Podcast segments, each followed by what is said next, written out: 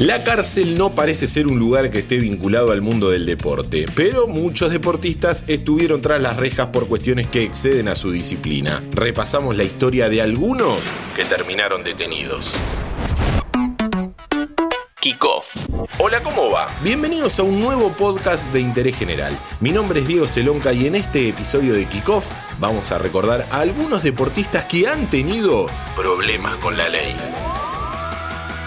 Vemos un movimiento que seguramente de un momento a otro van a subir en ese auto Pablo Migliore y lo van a sacar para mí por dentro de la cancha. Por el operativo que yo veo, lo van a sacar por dentro de la cancha hacia el sector de la platea sur, de ahí salida para el sector de Varela eh, y de ahí Cruz buscando la General Paz y después hasta la zona de Madariaga, donde está la DDI, donde tendría que ir a declarar en estos momentos el arquero de San Lorenzo. Inolvidable momento para todo el mundo del fútbol. Pablo Migliore fue detenido el 31 de marzo de 2013 al término del partido que San Lorenzo jugó como local frente a Newells. El Ciclón perdió 1 a 0, pero el resultado fue algo anecdótico. La noticia estuvo en el post cuando el arquero fue llevado por la policía acusado de encubrir a Maximiliano Mazzaro, barra brava de Boca, que estaba siendo buscado por un asesinato. Migliore fue trasladado al penal de Ezeiza y estuvo preso durante 40 días. Siempre negó cualquier responsabilidad y vinculación con el caso. Luego de su paso por la cárcel, rescindió su contrato con San Lorenzo, jugó un par de meses en Croacia, se volvió y empezó un derrotero por diferentes clubes, aunque nunca más pudo volver a los primeros planos del fútbol. Otro futbolista argentino que marchó preso fue Leandro de Sábato. En el caso del Chavo, terminó detenido en Brasil cuando era jugador de Quilmes. El cervecero había enfrentado a San Pablo por la Copa Libertadores 2005 y al término del partido, el jugador brasileño Grafite lo acusó de insultos racistas. En el campo de juego, luego de pegarse un baño y perfumarse, De Sábato fue llevado por la policía. Estuvo preso durante 40 horas y salió bajo fianza. El club pagó 8 mil dólares para que lo larguen y pueda volver a la Argentina junto a todos sus compañeros y el entrenador Gustavo Alfaro, que permanecieron en Brasil.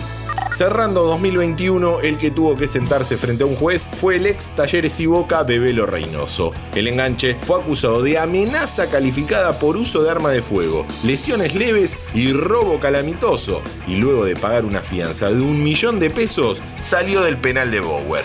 De Bebelo Reynoso en estos momentos se encuentra con un recupero de la libertad eh, que salió con algunas medidas procesales impuestas, que son ni más ni menos una fianza de un millón de pesos y una pauta compromisoria que tiene que estar lejos del domicilio de las víctimas.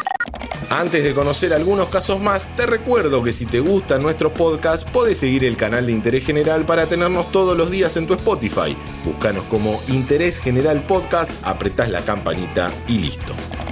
Ahora seguimos con el mundo del deporte, pero ya que estamos hablando de cárceles y demás, te recomiendo que busques el podcast de Carrión, donde Dami Fernández te cuenta todos los secretos de la prisión de Alcatraz, imperdible para conocer ese mítico lugar.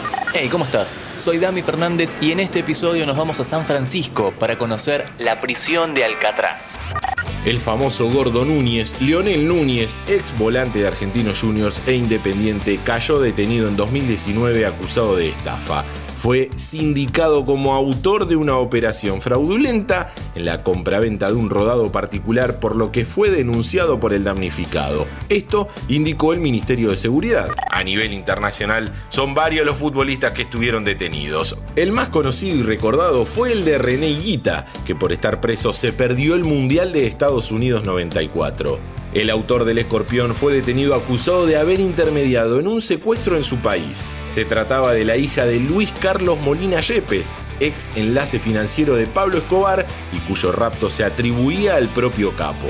Higuita estuvo más de seis meses detenido y recuperó su libertad el 4 de enero de 1994. Cuando salió, cientos de fanáticos lo esperaban en la puerta de la cárcel La Modelo de Bogotá, donde también estuvo preso el mítico Popeye, uno de los más cercanos a Pablo Emilio. El que también estuvo preso fue el famoso pibe Valderrama. El enrulado volante colombiano pasó 40 días detenido, allá por 1980, luego de agarrarse a golpes con un policía. Hay muchos casos más que espero que menciones en los comentarios de Instagram. Gracias por la escucha y será hasta el próximo kickoff. ¿Te gustaron esos 5 minutos? Seguinos en Spotify, activa la campanita y escucha contenido nuevo todos los días.